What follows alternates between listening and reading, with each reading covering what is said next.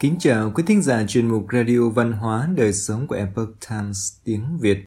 Hôm nay, chúng tôi hân hạnh gửi đến quý vị bài viết có nhan đề Trí tuệ vô giá, tài sản vô giá. Bài viết của tác giả Joshua Charlie do Tân Dân chuyển ngữ. Mời quý vị cùng lắng nghe. Trí tuệ là một trong những điều mà nhân loại chúng ta hiện nay cần có hơn hết thầy. Vậy nó chính xác là gì? Tôi sẽ bắt đầu bằng việc chỉ ra rằng con người có khả năng hiểu vạn vật theo ba cấp độ khác nhau.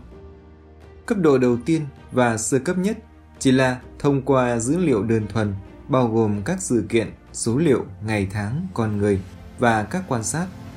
Đây là hình thức thấp nhất về sự hiểu biết. Cấp độ thứ hai chính là kiến thức, khả năng tổ chức và hệ thống hóa thông tin mà chúng ta nhận thức được từ đó hiểu ra nguyên nhân và kết quả của sự việc.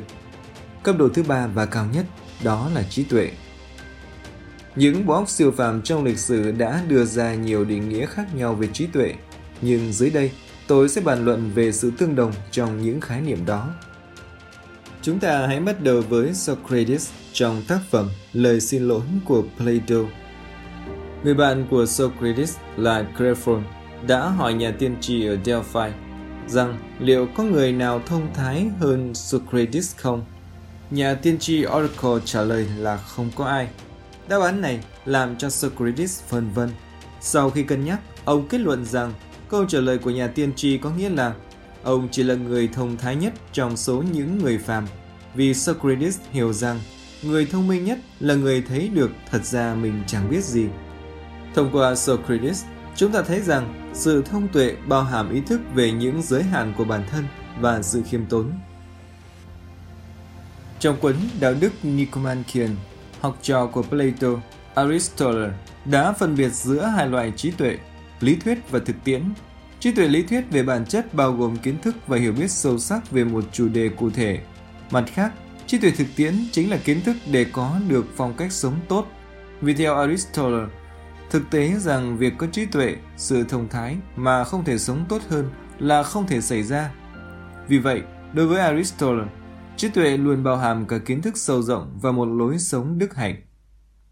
Tuần Tử, triết gia Trung Quốc sống sau thời Aristotle, khẳng định rằng bậc trí giả là người trước tiên phải biết tự kiểm soát bản thân, từ đó xếp đặt các mối quan hệ xung quanh như gia đình, công sở hoặc đối với quốc gia nếu là bậc trị quốc – sự tu dưỡng tâm tính của đấng quân tử không gì tốt hơn tính chính trực. Ông nói, với tính chính trực này, một người có trí tuệ có thể hòa hợp với thế giới xung quanh. Nếu bạn là người có khả năng tổ chức và sắp xếp, bạn sẽ trở nên sáng suốt. Khi bạn được khai sáng, bạn có thể dung hòa với vạn vật, luôn có thể biến đổi và dung hòa được thì gọi là thiên đức. Từ đó, chúng ta thấy rằng tuần tử tin rằng Thiên đức của trí tuệ bao gồm khả năng hòa hợp với thế giới xung quanh. Tương tự như vậy, một số sách trong Kinh Thánh hầu như chỉ tập trung vào trí tuệ. Ví dụ, vua Solomon đã nhận định Thượng Đế là cội nguồn của trí tuệ tối thượng. Theo lời Thánh Thomas Aquinas, đã trích dẫn lời của Aristotle. Nhiệm vụ xem xét nguyên nhân sâu xa nhất thuộc về trí tuệ, điều mà Thánh Thomas cho là của Thượng Đế, đấng tối cao xếp đặt trật tự vạn vật. Và vì trí tuệ tối thượng được đồng hóa với Thượng Đế, Kinh Thánh có rất nhiều lời khuyên. Hãy lắng nghe những người có thẩm quyền cao hơn, những người có kinh nghiệm và sự thông tuệ. Sách về sự thông thái cũng nhấn mạnh rằng để có được sự minh triết, chúng ta cần phải lắng nghe những lời chỉ trích và chấp nhận những lời khiển trách từ những người thông thái. Tương tự như vậy, Kinh Thánh cũng khẳng định những gì đã được Aristotle, Tuần Tử và nhiều người khác nói. Trí tuệ có nghĩa là sống có đức hạnh. Sau đó, trí tuệ vượt xa những dữ liệu và kiến thức theo nhiều cách. Đầu tiên, trong khi thông tin dữ liệu và kiến thức có thể được định hướng quanh những tác nhân bề mặt như vẻ đẹp trong nghệ thuật, các thiết kế trong ngành kỹ thuật hay luật trong luật học, vân vân, thì trí tuệ cuối cùng lại hướng đến căn nguyên tối hậu, đó là Thượng Đế. Như vậy, nó được áp dụng và định hướng mọi điều trong cuộc sống vì cuộc sống bắt nguồn từ Thượng Đế. Thứ hai, trí tuệ đòi hỏi sự khiêm tốn, sẵn sàng chấp nhận lời khuyên và thậm chí cả lời khiển trách, là những điều vốn không yêu cầu phải thu thập dữ liệu hoặc kiến thức. Thứ ba, về bản chất, trí tuệ có mối liên hệ với đức hạnh và do đó không chỉ là những gì chúng ta nghĩ về cuộc sống mà còn là cách chúng ta sống như thế nào.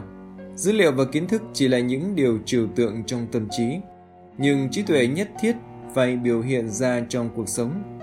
Đó là một trạng thái hiện hữu, nó vượt ra ngoài phạm vi kiến thức và hiểu rằng dữ liệu và kiến thức sẽ không bao giờ có thể lấp đầy sự hiểu biết mà chỉ có thể dùng để mô tả. Cuối cùng, trí tuệ phải được thúc đẩy bởi đam mê học hỏi, tình yêu cuộc sống, nhân sinh và cuối cùng cao hơn là lòng sùng kính thượng đế.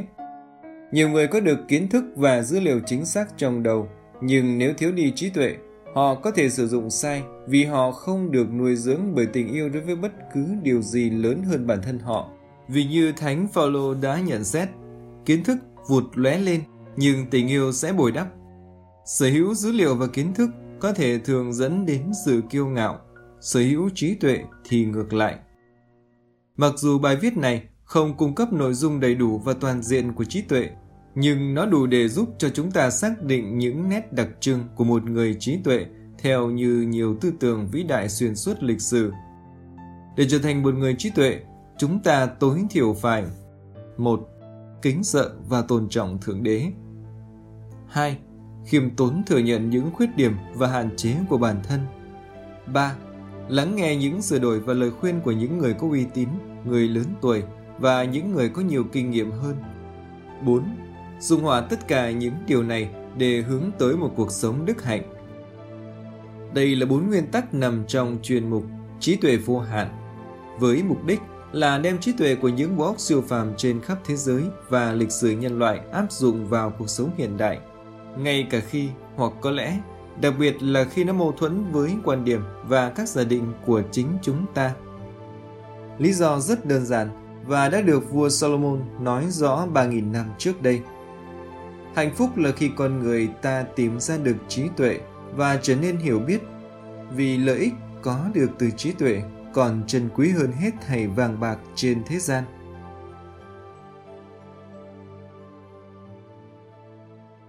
Quý thính giả thân mến, chuyên mục Radio Văn hóa Đời sống của Epoch Times tiếng Việt đến đây là hết. Để đọc các bài viết khác của chúng tôi, quý vị có thể truy cập vào trang web e itviet.com. Cảm ơn quý vị đã lắng nghe, quan tâm và đăng ký kênh. Xin chào tạm biệt và hẹn gặp lại quý vị trong chương trình lần sau. Kính chúc mọi điều bình an và tốt lành đến với quý vị cùng người thân.